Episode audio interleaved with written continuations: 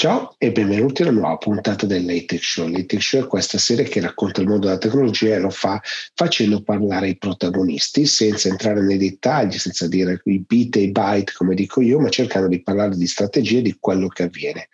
Questa è una puntata molto particolare perché finalmente sono riuscito a realizzare una puntata tutta femminile, quindi questo mi dà veramente molta molta gioia e credo che ci siano molti argomenti interessanti come spesso ultimamente accade parliamo di pubblicità e privacy perché è un argomento che mi sembra molto molto richiesto da voi, però si parla proprio di tecnologia e si parlerà addirittura anche del genoma, quindi insomma non perdetela. Come sempre vi invito a lasciare i like, dare insomma, farci sapere se vi piace, se la state vedendo in tv e come sapete la versione in tv è leggermente ridotta, comunque fate sapere al canale che insomma state gradendo questa trasmissione, fateci insomma i soliti commenti, i like, iscrivetevi al canale se siete insomma, su, su, YouTube o insomma alle pagine se siete su Facebook, insomma su tutti i social ci siamo e non perdiamoci troppo in chiacchiere e partiamo.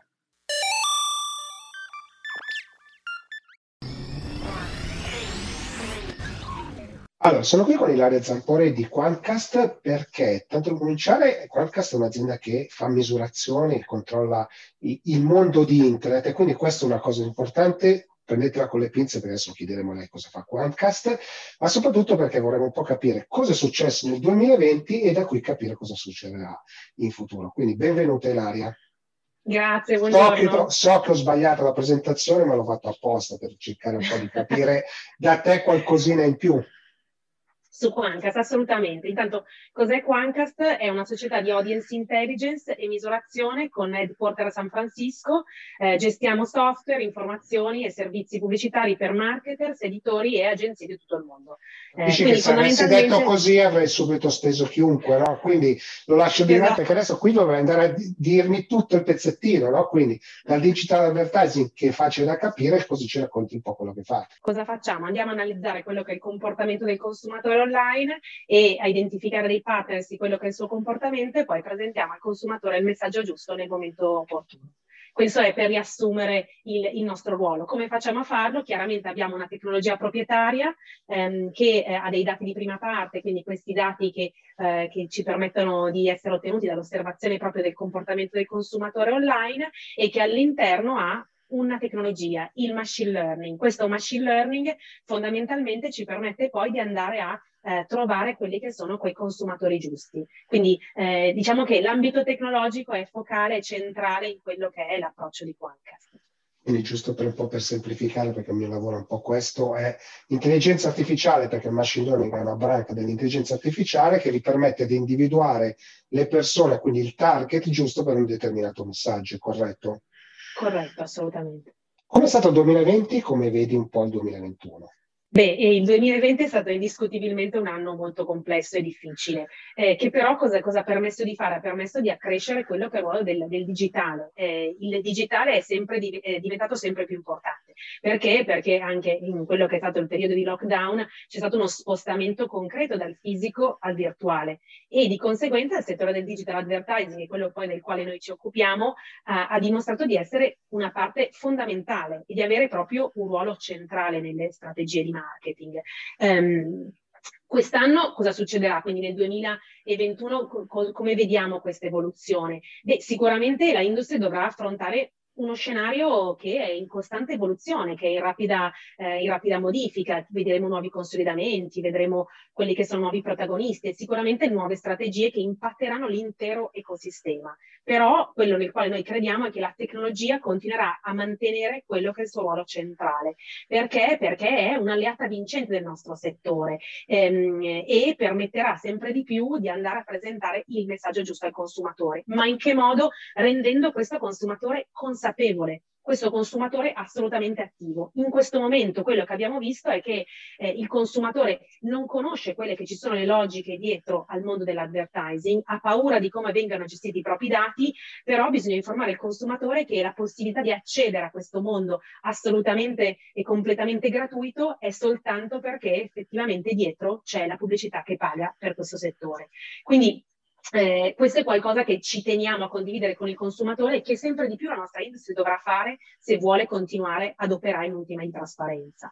Um, il 2021 vede anche sicuramente delle sfide che dovremo affrontare. Quali sono queste sfide? Beh, eh, le aziende a tech saranno sempre più verticali, quindi noi siamo un'azienda a tech, tanto per capirci. Quindi um, perché? Perché eh, con il tema del GDPR, quindi il, questa richiesta di trasparenza nei confronti del consumatore, eh, quello che è il tema del, del, dei, dell'eliminazione dei cookie, dei terza parte, che sicuramente è un tema rilevante che sta eh, modificando. È un grande cambio di paradigma questo. Decisamente, quindi eh, niente di, di, nuovo, però sicuramente è un cambio di paradigma di quello che è eh, l'approccio. Cosa faranno fare? Faranno passare da un approccio che in questo momento è full stack, cosa vuol dire? Vuol dire che io vado da un unico player, che con questo player faccio tutto, a un approccio invece più verticale, dove si va a lavorare con delle realtà che sono specializzate su alcuni servizi e alcune competenze. Quindi questo è uno dei cambiamenti che vediamo. Vediamo anche che cosa? Che i grandi settori del tech, quindi i giganti del tech, quelli che noi conosciamo bene, Google, Facebook e Amazon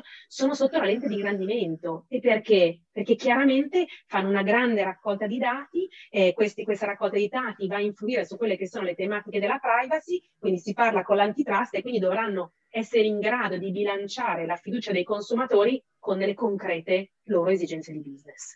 Um, un, altro, uh, un, un altro trend che vediamo è questa necessità di instaurare un, un, un, dialogo trasparente con i consumatori. Ne abbiamo parlato poc'anzi, quindi è veramente importante far conoscere al consumatore quelle che sono le logiche che ci stanno dietro.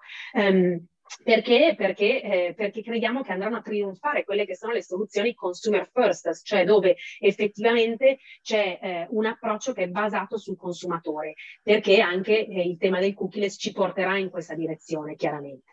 Um, si parla anche tanto di connected TV, quindi eh, la crescita durante la pandemia di quello che è il, il consumo dei media ha portato a una nuova opportunità per la pubblicità digitale. Questa nuova opportunità è chiaramente il tema della connected TV, un tema che è ancora da sviluppare, che è ancora quelli che sono i suoi albori, perché? Perché si parla ancora di che metriche possiamo utilizzare, quindi come andare a analizzare quella che è la performance delle campagne, il tasso di engagement, il tasso di conversione, però sicuramente è un'opportunità importante per il nostro settore.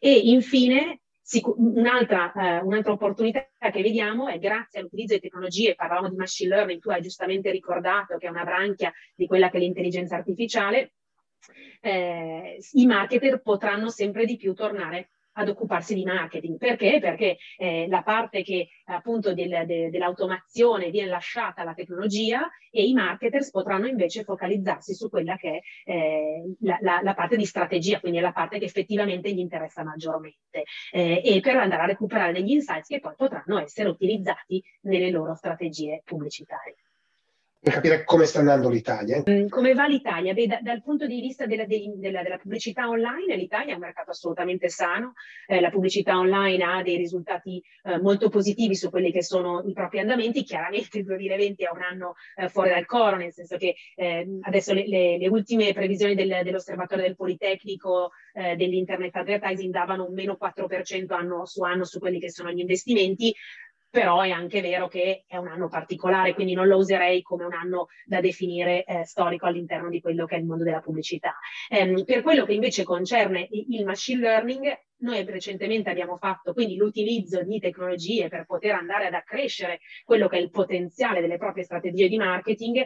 Abbiamo visto che grazie a una ricerca che appunto Quanca sta condotto in collaborazione con Netcom e con Forbes eh, proprio durante il periodo della pandemia, quindi eh, abbiamo avuto la possibilità di parlare con 130 CMO, quindi ehm, proprio i responsabili marketing, i responsabili digital e gli head of digital per capire proprio, per investigare come i brand sfruttavano il potenziale dei dati e del machine learning per comprendere l'audience, per raggiungere e influenzare i clienti e poi chiaramente per misurare quello che è l'impatto delle attività di marketing. Che cosa abbiamo scoperto? Abbiamo scoperto che ehm, l'adozione del machine learning è in ritardo in Italia rispetto a quelli che sono gli altri paesi, ma è anche vero che il 47% dei nostri intervistati ci hanno comunicato di aver ottenuto dei benefici dall'utilizzo del machine learning nelle proprie attività di marketing e ehm, di questo 47% si va oltre, nel senso che il 30% ha affermato di considerare che il machine learning è un elemento già determinante, fondamentale per le loro attività di marketing. Beh, credo che questi siano dei dati assolutamente importanti in considerazione del fatto che i marketer hanno incominciato ad utilizzare il machine learning soltanto negli ultimi anni. Questo ritardo dell'Italia a cosa è dovuto? Beh, ehm, due sono le, le, le principali motivazioni che sono emerse da questa ricerca. Uno è la mancanza di fondi necessari per l'implementazione della tecnologia, e questo era per il 37% degli intervistati, e per il 35% la mancanza di professionisti esperti all'interno, della, all'interno, dell'azienda, quindi la mancanza di persone che avessero il know-how per poi gestire queste tecnologie. Um, ma eh, effettivamente che eh, queste, queste, difficoltà che noi riscontriamo però abbiamo visto anche dalla ricerca che non erano tanto legate a quello che è il fatturato dell'azienda, quindi quanto l'azienda avesse la possibilità, la disponibilità economica per poi poter effettivamente svilupparsi in tal senso, ma quanto a quella che è una mentalità aziendale che a volte non premia l'innovazione, non premia lo sviluppo e crediamo che questo sia un fattore invece determinante per poter permettere all'azienda di continuare a crescere. Più eh, implementiamo tecnologie tecnologia all'interno delle nostre strategie di marketing e più effettivamente riusciamo a migliorare le performance e queste performance ci permettono di misurare poi i risultati aziendali. Se invece rifacciamo la, parte invece ai cookie, ai cookie e quindi anche siamo noi il prodotto che non è più così vero, che dobbiamo eh. sfatarla un po' questa cosa qua.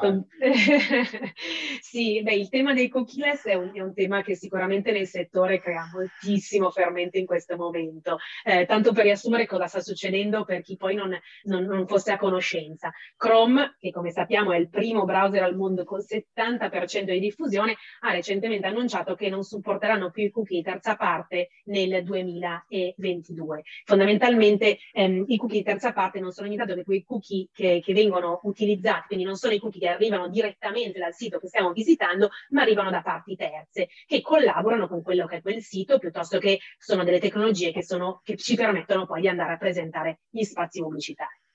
Quindi questo annuncio rappresenta un cambiamento epocale per la industry, ma non possiamo dire che è inaspettato, nel senso che è già diverso tempo che altri browser hanno implementato delle soluzioni che non andassero verso l'utilizzo eh, di cookie terza parte. Ehm, questo abbandono dei cookie rappresenta che cosa invece? Perché il consumatore si dovrebbe sentire in una situazione invece più, eh, più di potere? Perché rappresenta uno spostamento continuo verso quella che è una trasparenza e un controllo verso il consumatore. Ehm, quindi i, la realtà è che questo chiaramente cambia completamente le regole del nostro ecosistema, perché il nostro ecosistema della pubblicità è tenuto insieme, quindi eh, utilizza come collante proprio questi cookie di terza parte, quindi senza questi cookie deve trovare un altro modo per operare e per lavorare in maniera efficiente eh, all'interno di quello che è il panorama eh, del, del, del marketing. Quali sono gli scenari possibili? Quindi Beh, il primo è, è, drastico, consegniamo tutto nel, nel, nel, potere nelle mani di questi OTT, quindi Google, Facebook e Amazon, rimangono solo loro, ma questo chiaramente ha un impatto enorme su quella che è la coda lunga di Internet, dove gli editori più piccoli, ahimè, non potranno sopravvivere e quindi Internet diventerà più piccolo, che non credo che sia l'obiettivo di nessuno. Eh, anzi, il fatto che Internet sia, abbia questa pluralità di player all'interno credo che sia una delle caratteristiche più, eh, più interessanti che lo differenziano maggiormente dagli altri mezzi di comunicazione. Il secondo è ogni editore imposta un paywall, cioè un paywall è un contenuto a pagamento, ma la realtà è che questo modello di business eh, non è facilmente sostenibile, eh, abbiamo visto che alcuni editori ci hanno provato senza grande eh, efficacia e quindi anche in questo caso internet diventerà più piccolo. La terza opzione è che ogni utente deve effettuare un login ovunque, quindi ogni volta che andiamo sul sito dobbiamo loggarci, chiaramente questo non, non, non oso Diventa una grande rottura di scatole. Esatto, ha un'esperienza di navigazione dell'utente che diventa insomma abbastanza improbabile, oppure ultimo scenario che è quello ci, ci auguriamo possa, eh, possa succedere che l'industria collabora insieme, quindi tutti i player collaborano insieme per trovare eh, un equilibrio di potere.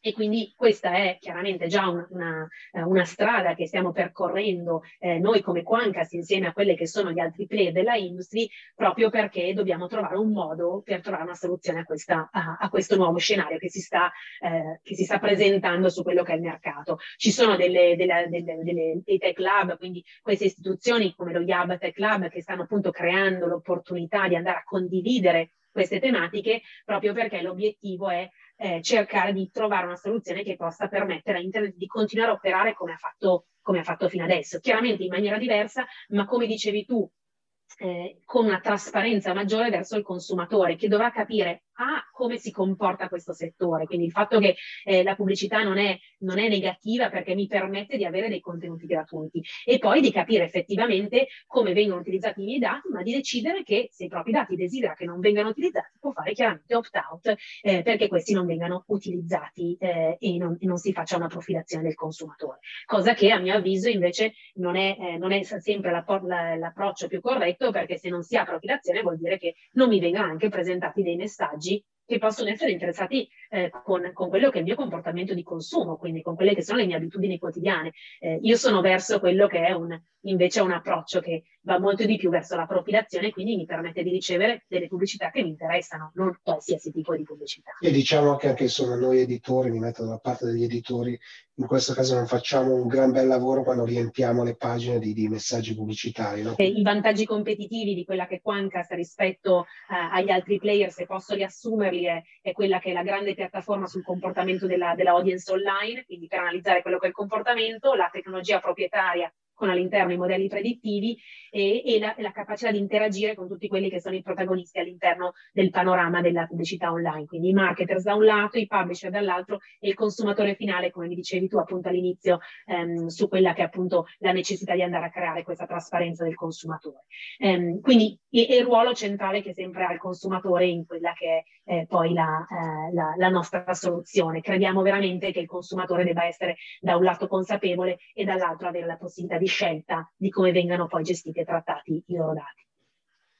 Va bene allora Ilaria, grazie mille per la chiacchierata e voltiamo pagina.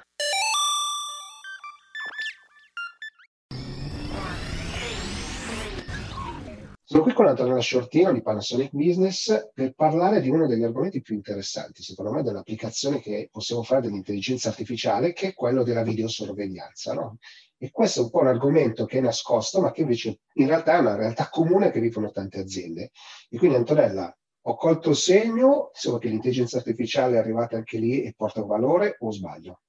No, no, è corretto. Effettivamente l'evoluzione delle tecnologie di videoanalisi con uh, l'intelligenza artificiale apre nuovi risvolti. Un po' con l'utilizzo di alcune telecamere e di software di videoanalisi, oggi siamo appunto in grado di individuare rapidamente quelli che sono i comportamenti specifici e di analizzare eh, ad esempio i volti, il linguaggio del corpo, gli oggetti, eh, l'ambiente circostante e effettivamente possono stabilire poi autonomamente se il nostro atteggiamento, per esempio, faccio un esempio, sia neutro oppure minaccioso quindi potenzialmente offensivo. Quindi effettivamente la videoanalisi potrebbe essere utile anche per scopi, per esempio, puramente commerciali o di marketing. E diciamo che lo spettro è molto molto ampio. Ad oggi viene adottata la videoanalisi, adesso poi in questo particolare momento viene utilizzata per, ad esempio, eh, monitorare quelle che sono le situazioni difficili generate poi dal Covid, quindi degli assembramenti, sono in grado addirittura di riconoscere se ad esempio un volto eh, eh, indossa la mascherina, mascherina o meno, quindi quindi effettivamente adesso l'intelligenza artificiale nell'ambito della videosorveglianza si sta un po' concentrando su quella che è questa, eh, questa diciamo questa esigenza, questa, condiz- questa condizione, sì.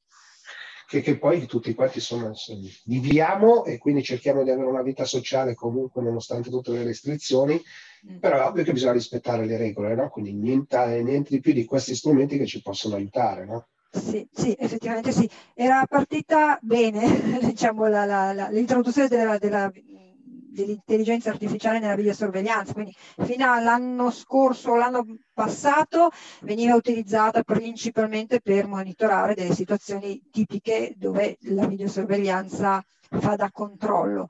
E quindi eh, ad esempio in maniera molto intelligente eh, faccio proprio a titolo di esempio, non lo so, la situazione in cui so, un parcheggio eh, aveva tutti gli spazi occupati o meno, oppure eh, il face detection, ad esempio, face detection con delle blacklist o delle whitelist, quindi blacklist dove determinati personaggi non, era bene non farli entrare, però qua poi si entra, rientra in un ambito di GDPR, oppure whitelist dove quella persona doveva entrare ad esempio in un laboratorio e quindi consentire l'accesso, l'accesso senza dover necessariamente utilizzare un, um, un badge. Adesso la videosorveglianza, quindi l'intelligenza artificiale impiegata in videosorveglianza, ci si sta un pochino più concentrando su queste situazioni che sono, diciamo, uh, impellenti, importanti. Raccontami un po', se, se insomma, io approccio Panasonic Business perché ho un certo tipo di esigenza, come viene creato il processo?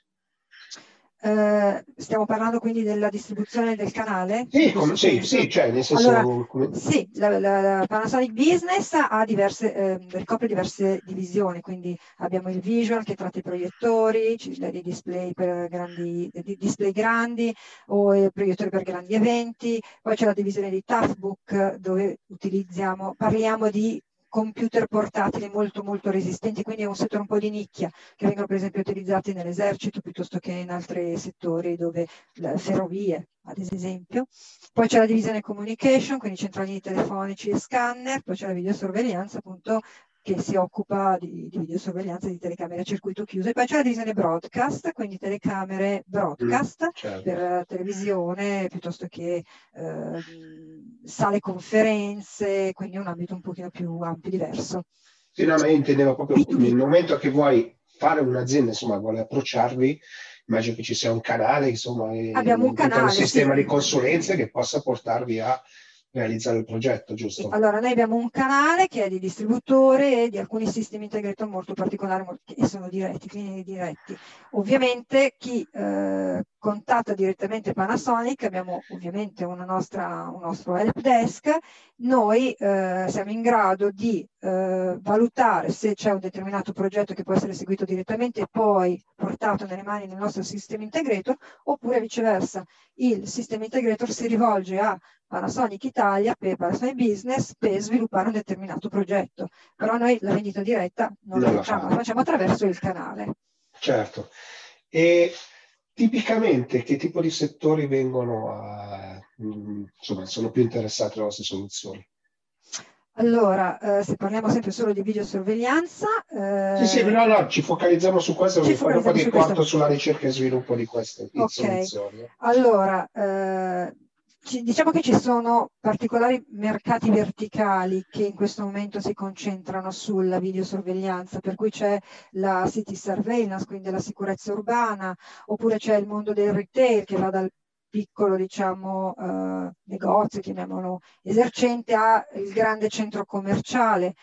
C'è il mondo della banca che in questo momento sta mh, mm, si sta restringendo molto perché stiamo riducendo il numero delle agenzie sul mercato eh, e poi ci sono situazioni diciamo particolari, ah, oppure c'è anche addirittura il, ecco, il museo, il mondo eh. museale dove ci sono delle grandi soluzioni che possono essere impiegate e poi stavo dicendo appunto ci sono situazioni diverse che sono un po' eh, borderline, per esempio gli impianti sciistici, dove adesso per esempio la videosorveglianza con intelligenza artificiale è per esempio un altro settore molto interessante che, si sta, che sta, si sta sviluppando. Sì, insomma, anche perché insomma, un'esigenza nuova, un'esigenza di quest'ultimo periodo, no? quindi riaprono gli impianti, però hai sulle cabinovie una limitazione, no?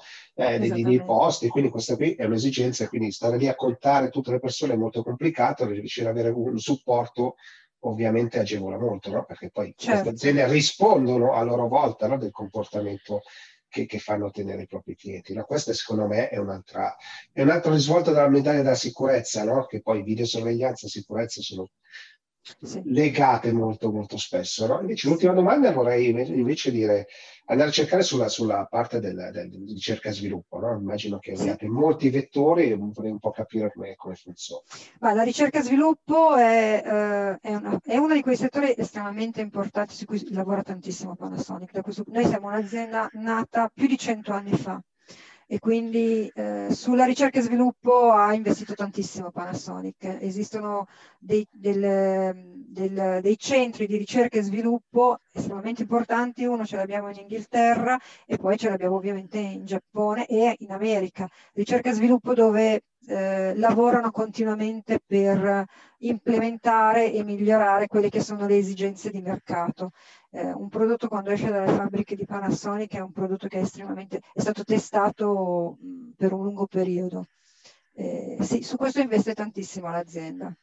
No, e poi insomma io vi conosco molto bene e quando parlavi dei computer ne ho avuto qualcuno tra le mani, quindi ho ben presente la resistenza, insomma. Incredibile, ecco, lì per esempio ricerca e sviluppo effettivamente ha, ha messo alla prova un prodotto in, in, maniera molto molto dettagliata e molto approfondita. Ci sono delle prove domanda. incredibili. Ultima domanda, questa pandemia cosa ha generato in voi? Nuovi processi di business, nuovi clienti, nuove soluzioni, insomma?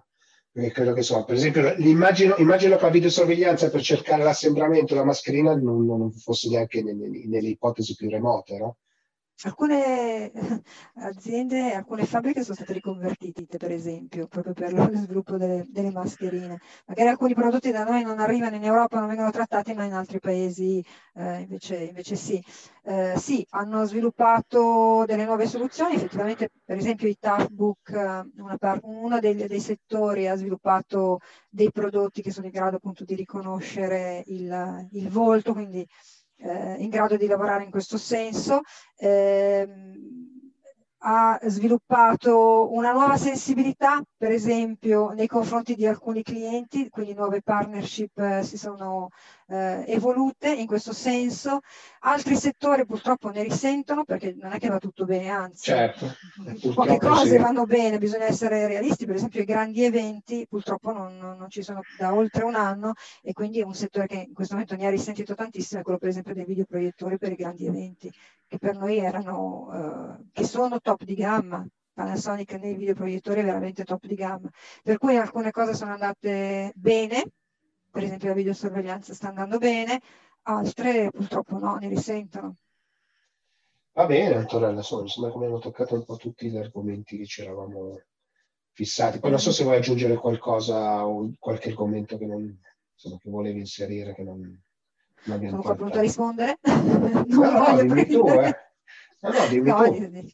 Beh, che cosa vogliamo aggiungere ancora? Che una piccola parentesi che mi piacerebbe mh, sottolineare che l'intelligenza artificiale in questo momento, per esempio, eh, sviluppata non solo per, video, per, la videosorveglianza, ha favorito invece eh, un nuovo settore che è nelle videocamere, quindi nelle, nelle fotocamere amatoriali. Ecco, per esempio lì era nata l'intelligenza artificiale da Panasonic, è nata per quel settore ed è stata poi implementata nella videosorveglianza. Questo è per, così, per sottolineare come lavora Panasonic, nel senso che è una grande azienda dove eh, investe magari in una soluzione e ne possono beneficiare poi anche degli altri. altri sì, anche perché insomma le competenze insomma, non, non, vengono lasciate lì, ma insomma vengono utilizzate in, in altri ambiti. Anche questo sì, è... non lavoriamo a compartimenti stagni, esatto.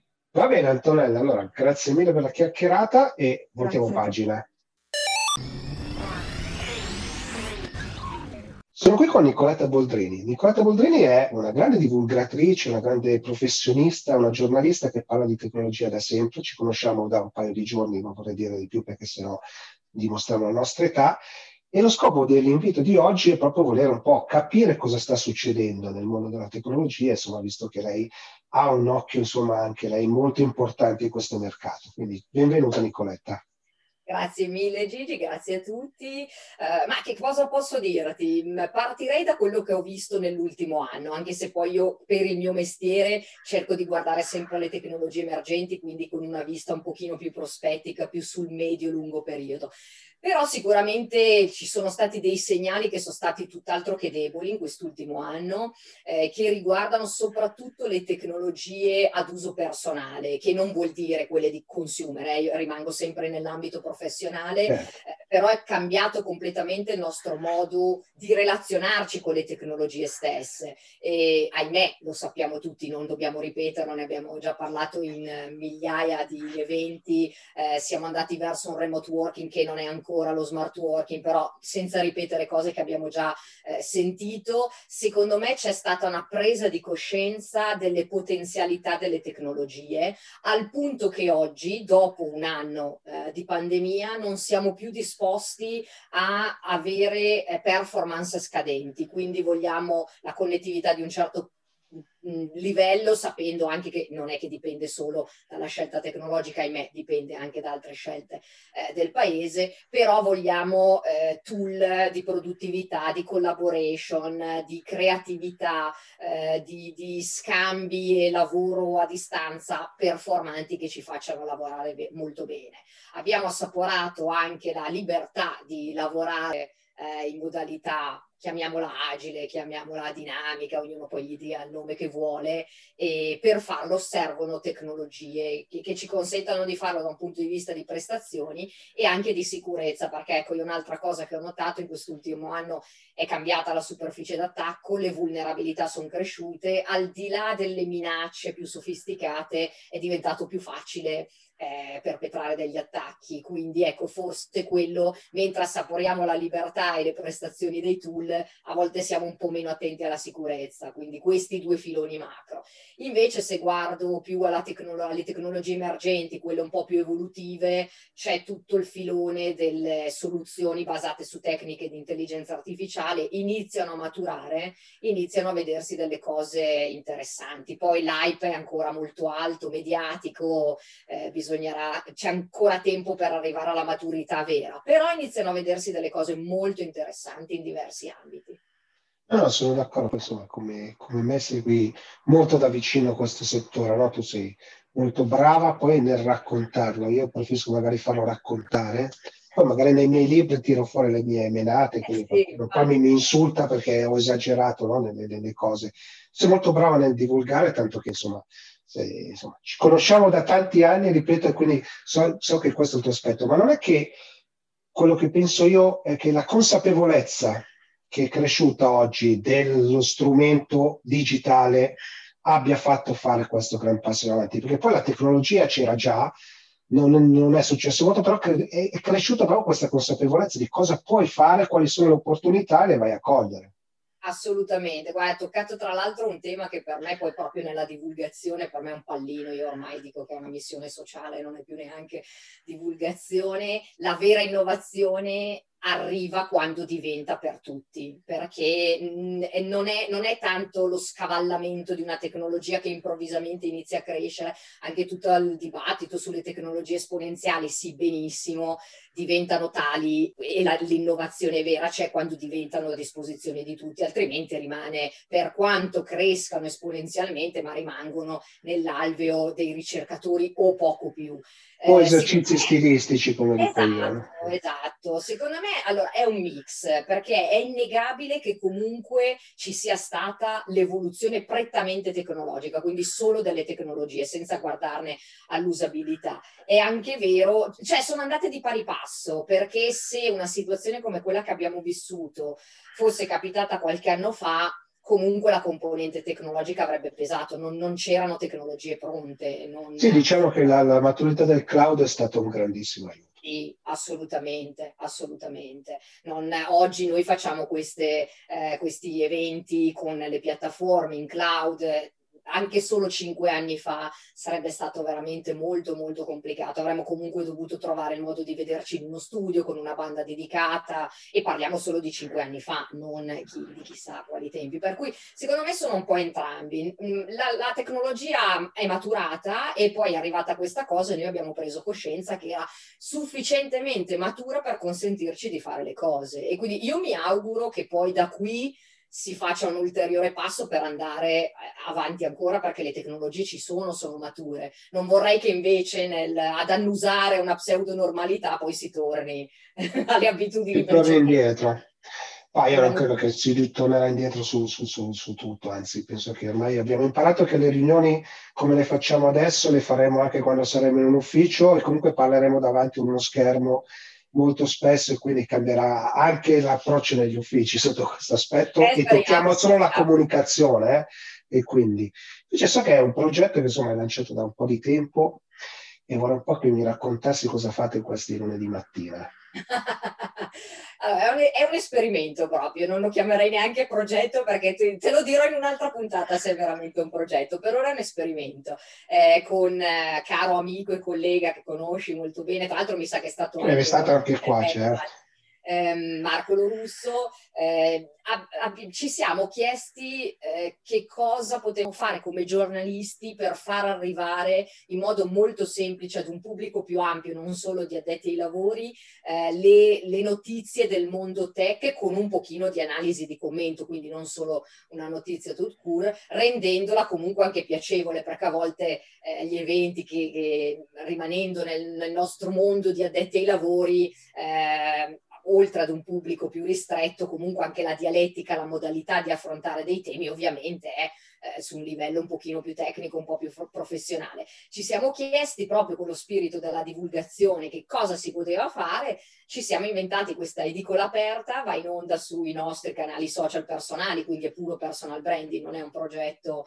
editoriale vero e proprio, eh, con diverse rubriche, con degli ospiti in cui cerchiamo di ehm, selezionare quelle che sono le, le notizie più importanti della settimana, provare a farne un commento e un'analisi, quindi capire la dietrologia, detta così sembra le cose da, da, complottisti, però cercare di capire che cosa possono voler dire quel tipo di notizie cercando di guardarle su un panorama più lungo e fatto in maniera divertente, semplice, veloce, senza troppi fronzoli tecnici. Da fruitore ti posso dire che a me piace tutto quello che permette di vedere allargare il concetto di cultura no? della tecnologia del digitale, no? quindi tutto ciò che nasce intorno a questi progetti secondo me è, è importante a prescindere. Poi insomma voi avete un, un certo modo di, di, approcciare che credo che sia comunque una, un'ottima cosa, quindi sicuramente complimenti e poi vi linkerò, quindi insomma vedrai che vi, eh, sì, diventeremo, diventerete uno dei miei tormentoni preferiti. Detto questo, chiudiamo però con un'ultima parte, nel senso che tu sei una delle top voice di LinkedIn e quindi vorrei un po' capire com'è questa esperienza. eh, allora, Senza farti arrossire, ovviamente. Esatto, no, è, è, è stata una sorpresa perché non, non, non, me la immaginavo, non, a parte che non sapevo nulla di, di, di, questo progetto e quando mi hanno contattata, anzi, forma sulla quale io ho investito da tanti anni, all'inizio l'ho usata un po' come tutti, quasi come se fosse un curriculum digitale. Poi ho capito che invece poteva valere la pena provare ad utilizzarla come personal branding con un'ottica di sempre di informazione, quindi mi sono sempre messa nei panni di chi mi vede un pochino di vanità su che cosa faccio, cos'è quello c'è Vabbè, questo per, questo è... mestiere se fossimo Bravo. timidi, eh, però sempre pensando a che cosa posso dare come contenuti a chi, a chi mi ascolta, a chi mi segue, ecco.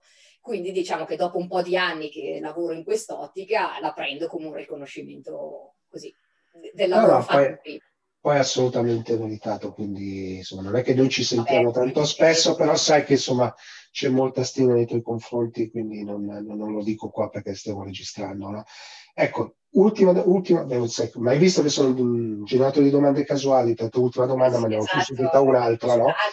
Ma se adesso dovessi spendere un centesimo su una tecnologia, su che cosa investiresti? Un centesimo, eh, non un milione di dollari. La genomica. Ok, perché?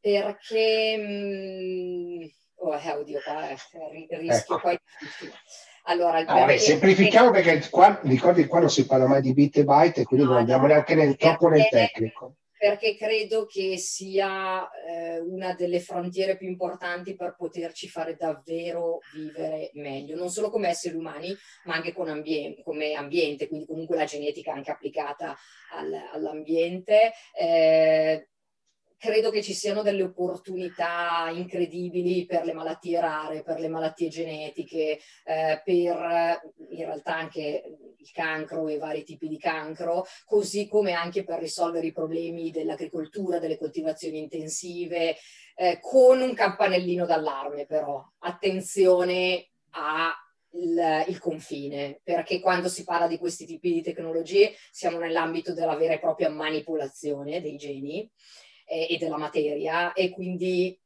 attenzione ai confini. Il tecnico è portato ad andare sempre più in là, sempre più in là, sempre più in là, è il suo mestiere, la ricerca, sta a tutto il resto della società che sta attorno alla tecnologia e quindi non ai tecnologi, dare i confini e dire fermi tutti, occhio, fate un passo indietro, fermiamoci lì, diamo delle regole, dibattiamo. E poi non sono solo regole etiche per capirci, perché no, l'etica no, no. cambia da, da, zona del mondo a zona del mondo, ma proprio paletti stretti. Paletti, paletti, paletti che consentano di delimitare fino a dove ci si può spingere nell'utilizzo della tecnologia, perché è ovvio che i tecnologi, ma per loro natura, ed è giusto che sia così, non saremmo oggi nel 2021 con quello che abbiamo, eh, devono spingersi nella ricerca, tutto il resto deve dare i confini e evitare che si arrivi ai super uomini, alle persone geneticamente modificate, ecco, evitiamo. Sì, sì no, poi è al di là poi di, di, delle persone, quindi che, che questo è ovviamente valido sempre,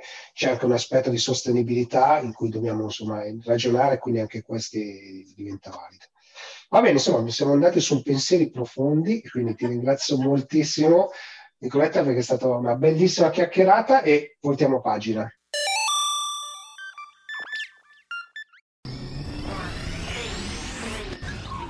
Bene, sono qui con Luba Manolova di Microsoft perché Microsoft ha fatto degli annunci sulla propria piattaforma di comunicazione, vorrei un po' capire poi insomma, come sempre faremo quattro chiacchiere in piena libertà sull'argomento. Chiacchieriamo proprio di questo, quindi di, di come si può vivere in digitale riuscendo a portarsi dietro qualcosa di diverso. Quindi insomma mi sembra che voi abbiate fatto un passo in avanti interessante, o sbaglio? Sì, noi abbiamo annunciato proprio il 4 di febbraio eh, una novità importantissima per quanto riguarda l'esperienza al posto di lavoro, che tra l'altro non parliamo nemmeno più di posto, ma di spazio di lavoro, che può essere digitale, fisico domani, ma in qualche modo l'esperienza per l'employee, per il collaboratore di un'organizzazione deve essere perfetta. Quindi abbiamo lanciato Microsoft Viva, che è questa nuova piattaforma, anzi è la prima piattaforma di employee experience. Noi pensiamo che sia un lancio importantissimo e molto uh, disruptive nel senso positivo sul mercato perché un po' come è successo a suo tempo con IRP o il CRM, no? Che hanno veramente rivisto il modello di operations, il modello diciamo di uh, interazione con i clienti per un'azienda, così adesso Microsoft Viva ha l'ambizione di disegnare un'esperienza uh, sempre più user friendly, semplice per, uh, per l'individuo e per l'organizzazione in senso collettivo. Noi quando parliamo di produttività sempre di più andiamo su tre vettori o tre dimensioni, di fatto la produttività o la collaboration, perché sempre di più parliamo di un modo di lavorare collaborativo, no? che può essere sia all'interno dell'organizzazione che con tutto il mondo esteso, no? proprio con una network aperta. Seconda dimensione è il well-being, che di fatto è tutto quello che riguarda il benessere della persona, con una attenzione uh, sempre più focalizzata per bilanciare uh, la vita privata e la vita professionale, perché essendo sempre più in un contesto digital, no, si rischia che i, questi confini tra il lavoro e quello che è tutta la nostra attività fuori uh, sia sempre più labile, no? E quindi di fatto noi ci troviamo che la giornata lavorativa parte in maniera quasi immediata dalle 8 fino a rischiamo di andare altre 9-10 di sera e siamo sempre on. E questo è molto importante, trovare questi giusti meccanismi per in qualche modo confinare, e vediamo tra poco, confinare il, uh, il lavoro uh, che consente diciamo di lavorare su questa dimensione di benessere diffuso. Terza dimensione è il learning, ecco l'apprendimento, l'apprendimento continuo. Quindi tutti questi tre dimensioni vanno un po' embeddati in questa nuovo uh, pensiero che sempre di più evolve no? con il cambiamento del contesto e così nasce uh, Employee Experience Platform, appunto Microsoft Viva, che di fatto raggruppa, unisce, integra comunicazioni, uh, asset, uh, la conoscenza, uh, il diciamo proprio l'apprendimento di ognuno e anche in forma collettiva che risiede in un'organizzazione e lo trasforma in esperienze, esperienze che di fatto diventano sempre più focalizzati e integrati nel flusso di lavoro. Praticamente Teams uh, che già adesso per noi è la piattaforma dove l'employee in qualche modo si uh,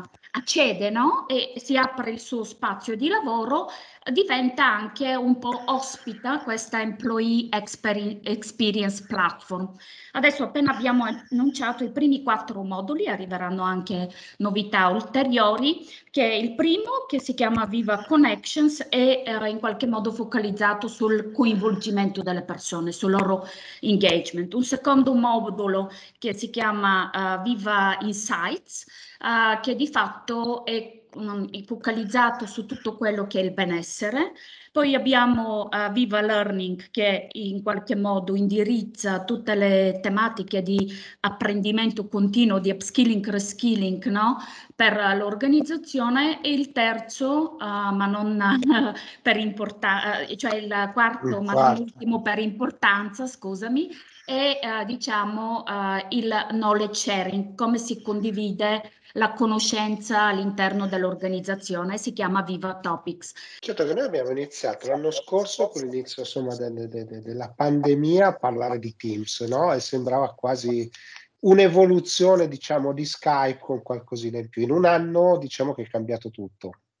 Eh, che trasformazione tutto. c'è stata? Ma noi abbiamo visto, io ti dico, negli, proprio tra i mesi di marzo-aprile, noi in due mesi di, dell'anno scorso abbiamo vissuto una digitalizzazione massiva che avrebbe richiesto almeno due anni.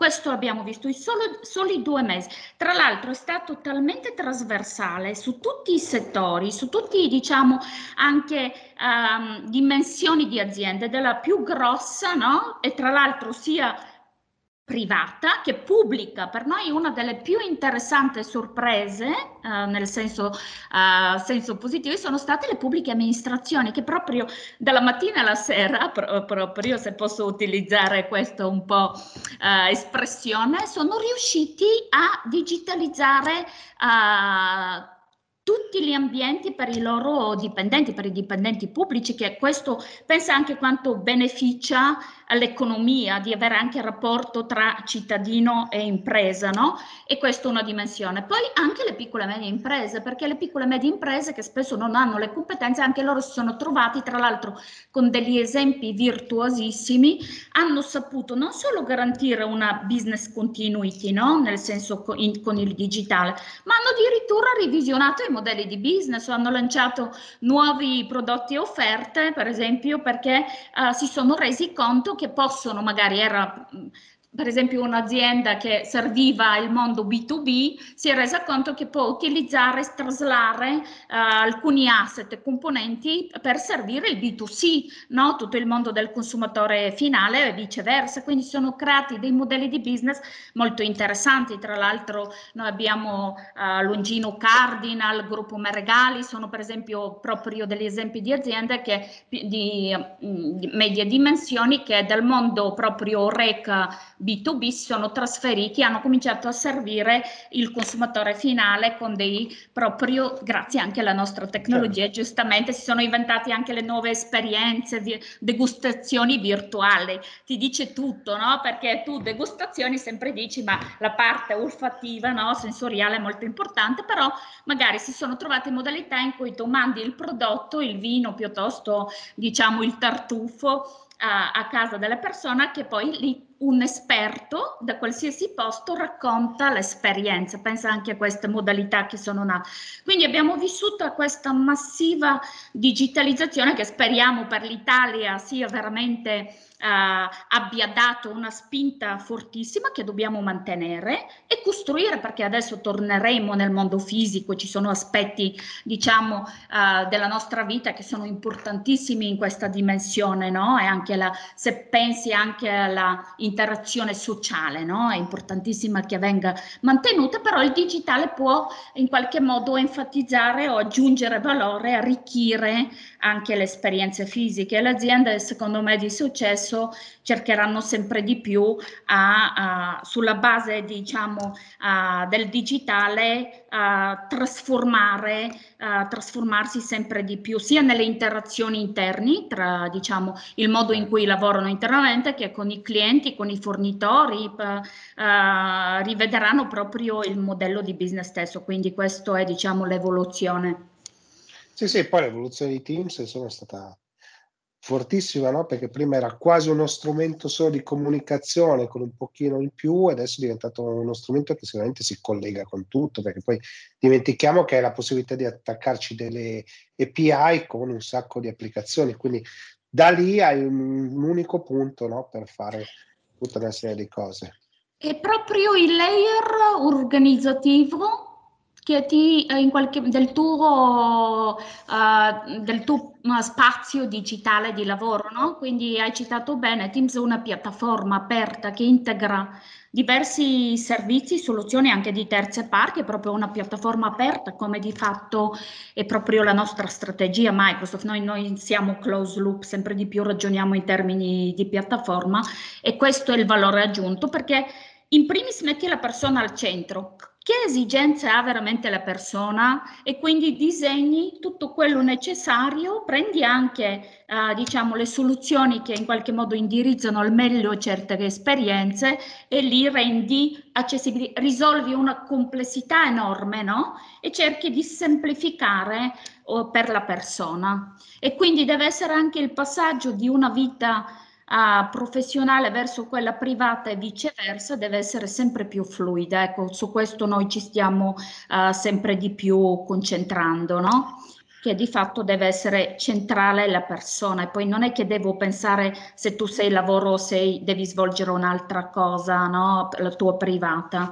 Ti devo aiutare di, di diciamo, di uh, in qualche modo di mh, mm, vivere diciamo uh, l'esperienza uh, migliore questo un po' è il punto. Un'altra cosa interessante secondo me pensando a Teams che di fatto rende anche diciamo l'interazione, ecco se tu devi per esempio banalmente anche adesso uh, chiedere qualcosa a qualcuno grazie a intelligenza artificiale un domani magari anche con un chat in natural language uh, tu potresti avere la risposta in maniera talmente immediata che mentre prima magari ti serviva una settimana no, per raccogliere tutti i pezzi, adesso di fatto potresti avere uh, diciamo una ricerca e discovery veramente immediata. Questa è l'altra cosa veramente semplificazione. Ecco, se devo eh, riassumere la semplificazione è proprio la chiave di volta. Quindi... Bene Luba, grazie mille, come sempre sei ricca di informazioni sulla piattaforma, c'è molta passione e voltiamo pagina.